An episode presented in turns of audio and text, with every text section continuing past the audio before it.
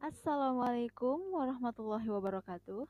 Hello everyone, meet me again with Tia in a voice of Ia Tianopita podcast. How are you today, guys? I hope you all always in a good and health condition, okay?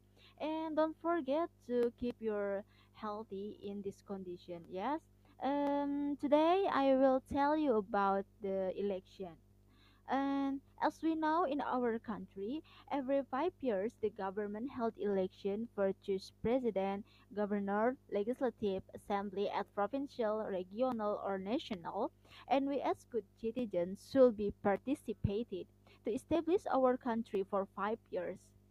It's also safe in London from audio that I get before the presenter report about election across the country uh, 54.5% of voters was registered. It increased 11% from election before and 6% above average in past 50 years. And young voters in 18 until 24 and 24 until 29 years old have an increase. If it average, young voters more vote than older people. 84% voters in 70 years old come to polling station for vote.